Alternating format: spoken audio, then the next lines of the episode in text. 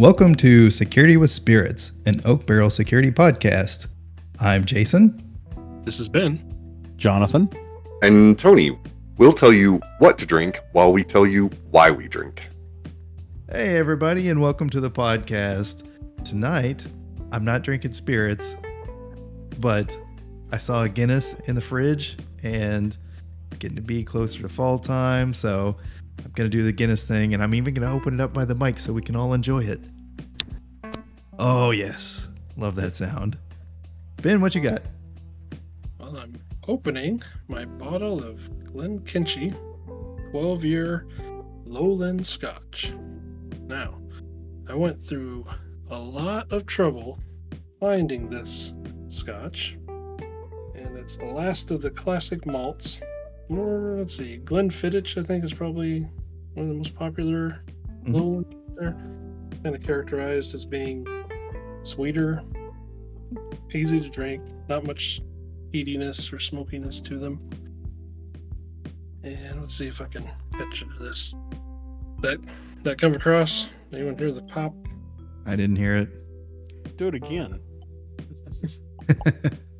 oh, hey, we got something there. There we go. There's the pour. Yeah. let's see if I can pop again. Ah, yes. Nice. That's a good one. The first thing that I noticed about this bottle is it's a clear bottle, and this this scotch is like gold. It's it is such a pretty color. But here, let's have a taste. Ooh, that's good. Nice. It characterizes everything you'd expect from a lowland. The sweetness, gentle smoothness on the palate. Yeah, it's really good. Oh. What was it called again? Glenkinchie. G L E N K I N C H I E. And man, but it, it, it took me a while to find. It's called the Ed- Edinburgh Malt. It's, a, it's yeah, it's really good. Nice. I'll try that out. What are you drinking, Jonathan? I've got pear infused whiskey mixed with a little bit of uh, pineapple juice.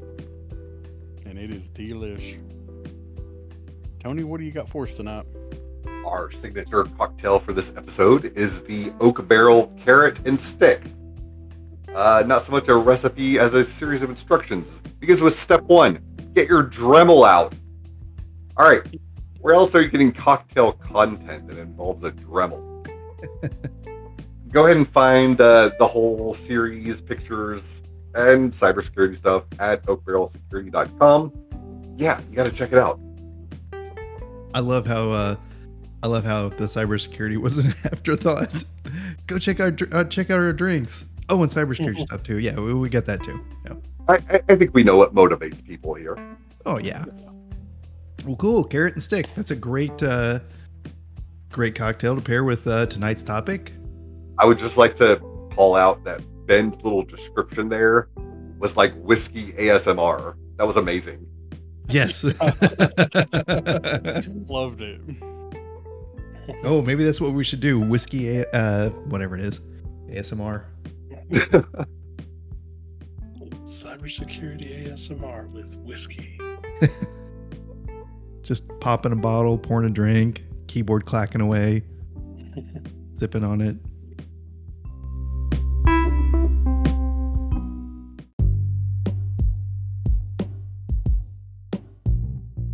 I, I've I've I've not had a whole lot of sleep either.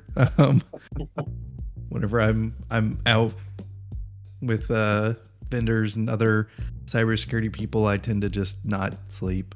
All right, well that's a, a great cocktail and a, a perfect blend of uh, what we're going to be talking about tonight: uh, the carrot versus the stick. How to treat um, treat users, not abuse users, so you know they can be a better um, better defense for your for your network. Uh, and that I mean that's going to include all people. So let's go ahead and kick it off. So I think the I think the first thing that this is going to play into is, or the first thing that's going to play into this to help this is this uh, cybersecurity awareness program that you have built. Uh, that's going to be your education for the users. It's going to let them know how how they should react and what to expect whenever something happens.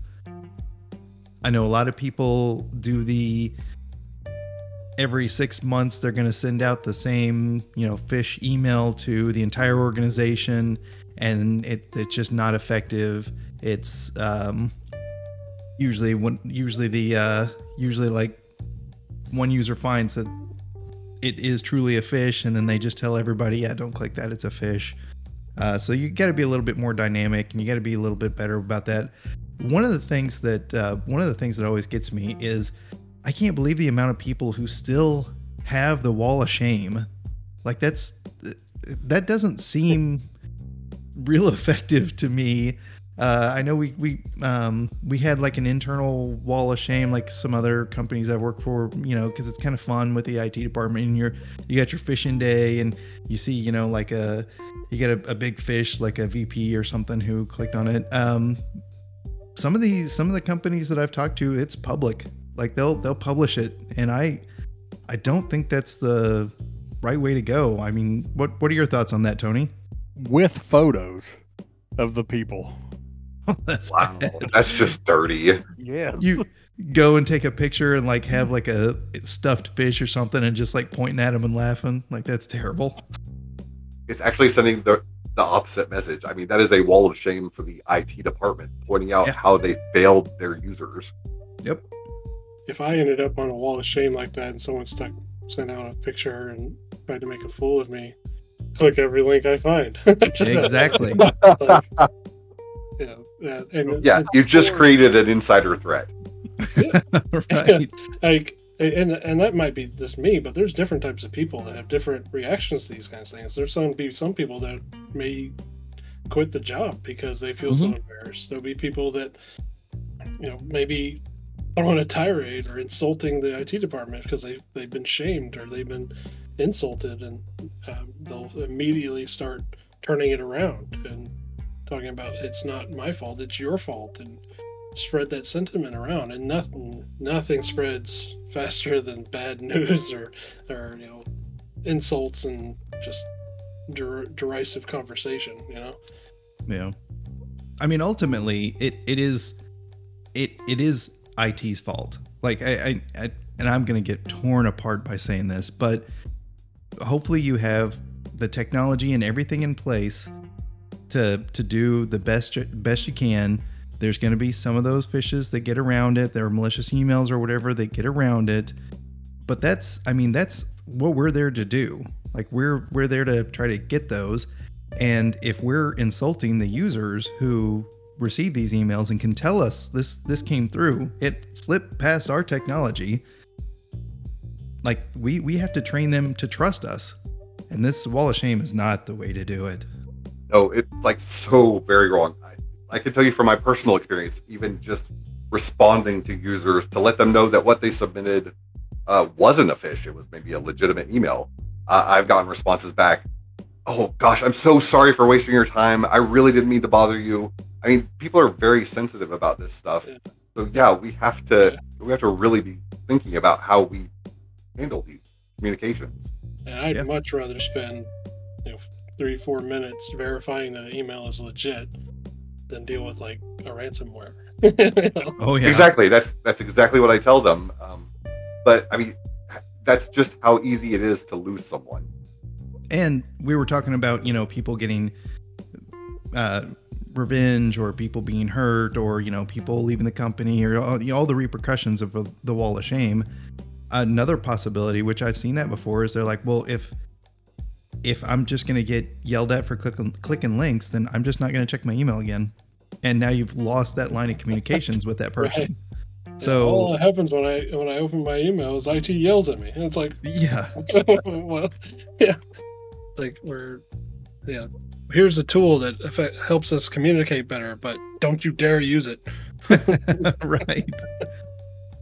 The first thing, usually, when you ask people, "Hey, what can we do to make this or you make your job easier? And what can we do to make?"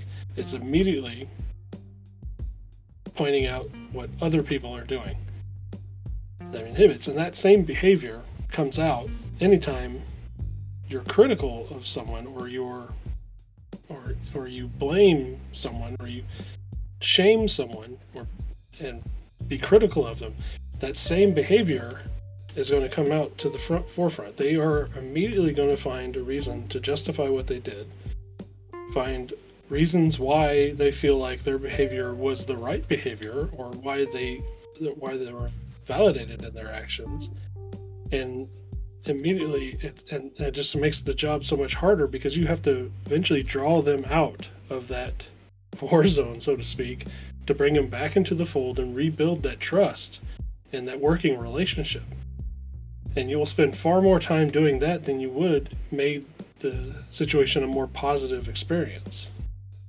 Yeah, I think the another a popular thing is is rewarding the people who are catching the phishes, catching these. You know, instead of a wall, wall of shame, have a wall of fame. Have a like, you know, this person successfully for like the last, you know, I, I however often you phish, uh, do the phish training or phish exercises or whatever.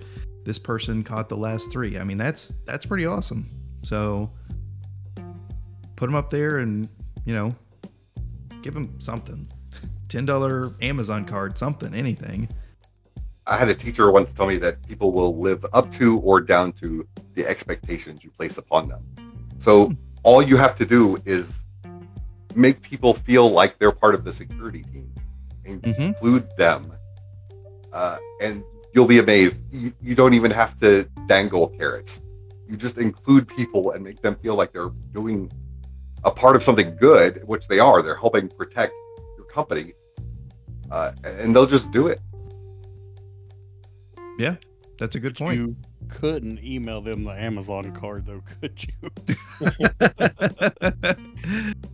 Congratulations. I need you to go out and buy like $40 worth of gift cards. I'll reimburse you. Like, uh, trust me yeah, yeah. I need you to scratch them all off and send me a picture of them.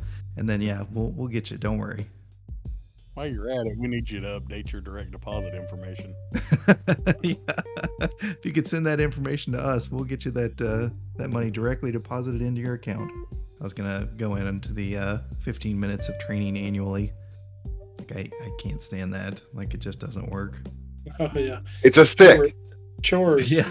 Sure. Uh, I actually uh, I was listening to a a, uh, a video by he's a guitar teacher, and one of the things he brought up was he had this this uh, it was like a, a song I guess that had him practice certain techniques, right?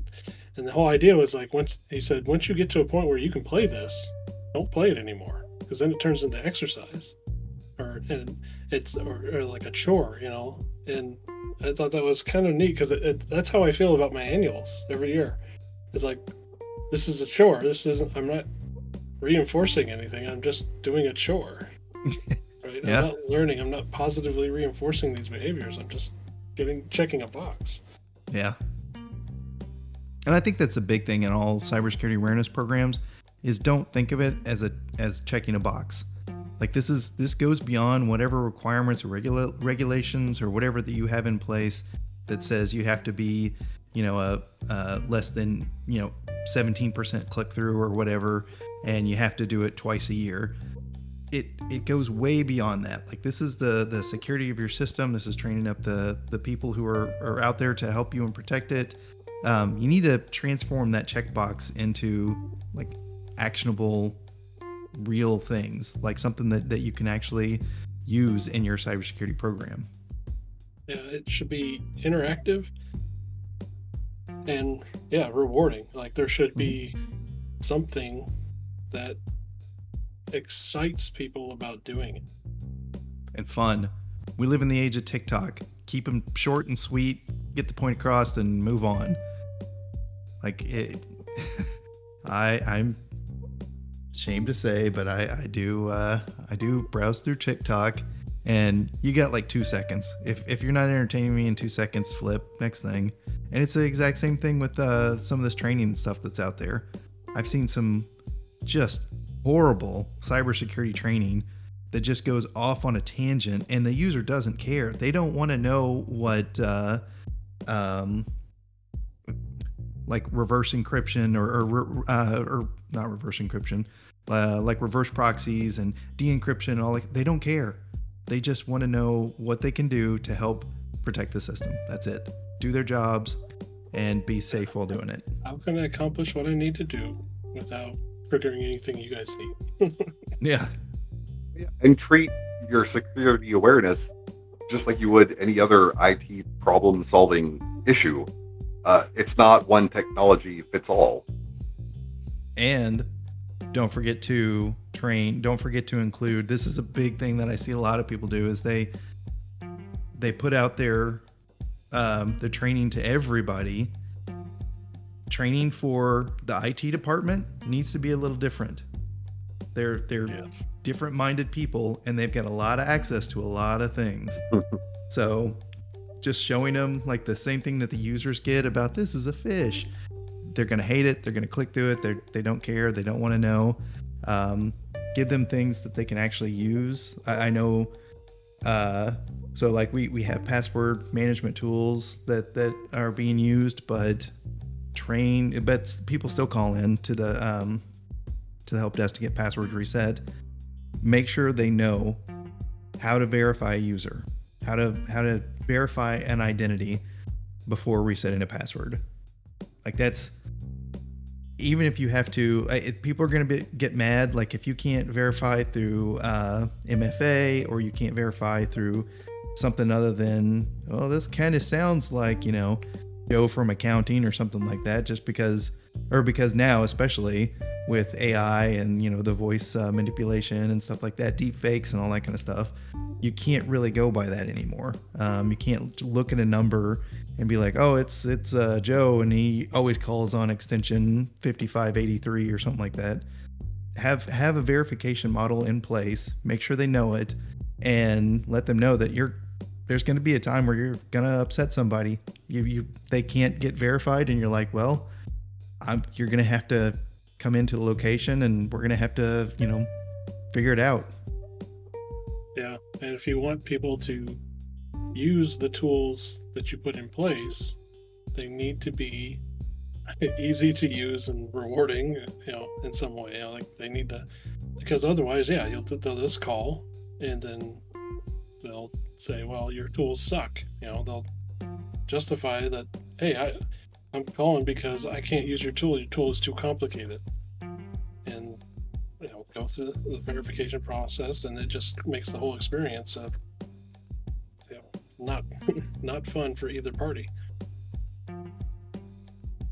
Yeah, users will always find a way to route around the technology if it's impeding them. And it doesn't matter how deep your defenses are if somebody can just call and get in. Exactly. It's the, never-ending struggle. one of the really cool things so we talked a little bit earlier about you know keeping it fun and exciting and um, some of the things you can do with training. And and while i was out at uh, black hat i saw somebody give a demonstration on mindfulness for um, for cybersecurity. So everybody knows the the mindfulness where you have to like you know take a minute. It's not it's not you know hours and hours of meditation where you're sitting there and you're like oh that's not it. Mindfulness is just being aware of being present you know uh, wiggling your toes wiggling your fingers take a few deep breaths stuff like that and just kind of like exist in the moment and not get caught up in stuff. And that's a lot of the malicious emails that come in try to cause panic and chaos and rush things. So you so all of that is shut off and you just act without thinking. So one of the things I'm, I'm trying to get going uh, is a is a mindfulness program or some training where um, anytime you get an email that's suspicious, take a second, take a deep breath, think about it. If you are 100% certain that this is a legit email, then act on it. If you are 100% certain that this is a malicious email, then report it to Phish. If you are kind of on the fence, you think it's sort of legit, it probably could be real, report it to Phish. Like, if there's anything other than 100% certain that this is a legit email, then report it. Ask yourself, does this email spark joy? oh, so now we're doing uh, what is that? Uh, the minimalism. Yeah. if this doesn't bring me joy, then gone. Well, all my email would be gone then. I'll just set up a rule in Outlook. Done. Email comes in with sender asterisk, then put it in trash. Couldn't be more secure. There's a so, like part of that mindfulness, and, um, you know, avoiding compulsion, right? Like people will check their email constantly, Mhm. and then just oh, what's this? Oh, what's this? Oh, what's this? And it really turns out if you can avoid that compulsion instinct, because that's exactly right. The phishes or emails are designed to get to compel you into acting irrationally. And I've seen people who are obsessed with email. It's like some sick game where they'll be at dinner or something, and any any second they have, they will open up their phone and like respond to a bunch of emails. I'm like, why? Let let them cook. They'll be there tomorrow morning. It's fine. Like just It's a great thing about email. They'll Yeah. be there the next day. yeah. It's not going. You guys ever hear of the inbox zero method? Oh yeah. Tell us tell us what that is, Tony. Oh gosh, I'm remembering. It's been a while. So mine for uh let's see. For me, inbox zero was uh shoot. Like It- you it deal with been a while. everything, but only in bursts. Yeah. Remember, there's- they talked about it in the book, Tim Ferriss's book, Four Hour Yeah. Work Week. Yep. Okay. He schedules the amount of time that he looks at email, and anything he doesn't get to, he doesn't get to. 'Cause if he, he he'll, during the next hour, he'll work from the top of his inbox down, and whatever he doesn't get to, he doesn't get to. So I thought it was That's- that, that was my idea of what it was. It's like you you don't let your inbox control your time. You let your time control your inbox.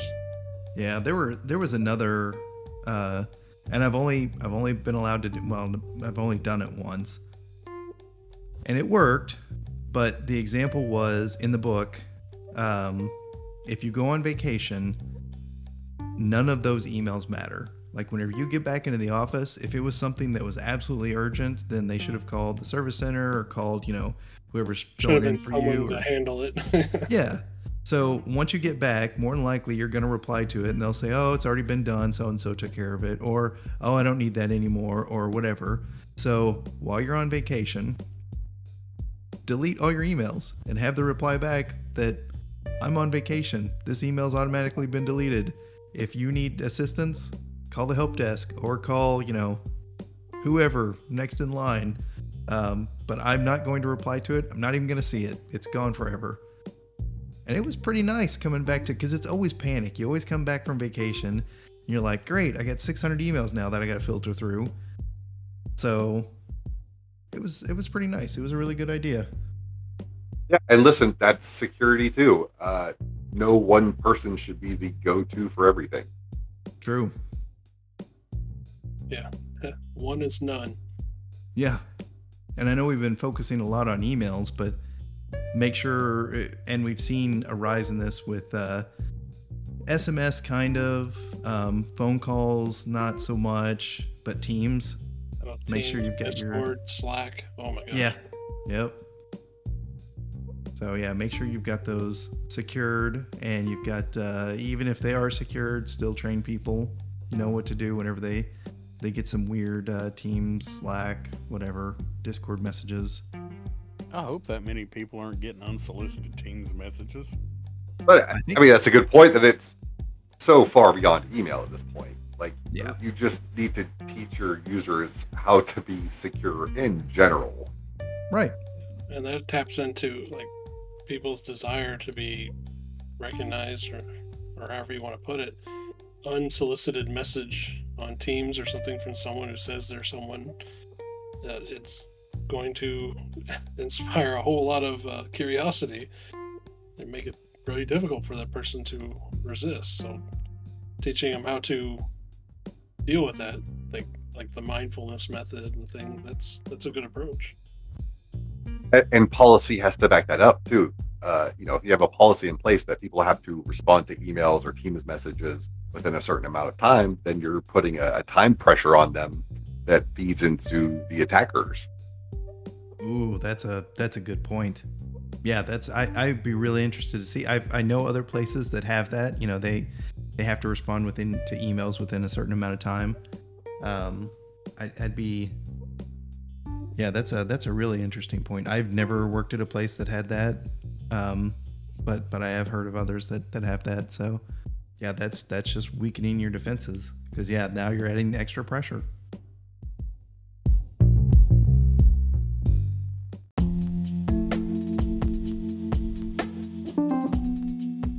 I would recommend a book called The Anatomy of Peace by the Arbinger Institution. They are a consulting firm that deals with conflict resolution, and it has a lot of details on how people react and how people get into contentious situations and how we have to get out of them. And it, uh, it's a it's a very easy read. It's not not a very long book, and uh, it has uh, some bonus material at the end of it that helps you apply it to certain situations and certain goals of an organization. But uh, I, I would highly recommend that for people who are looking for a way to improve the way they deal with people. All right, everybody. Well, thank you for joining us for this episode. I uh, hope you you took some valuable information away and maybe go out and, and hug your users and hopefully they'll hug back. And if they haven't, then you failed. So, uh, but until next time, I'm Jason. This is Ben. Jonathan. Tony. Bye. Bye.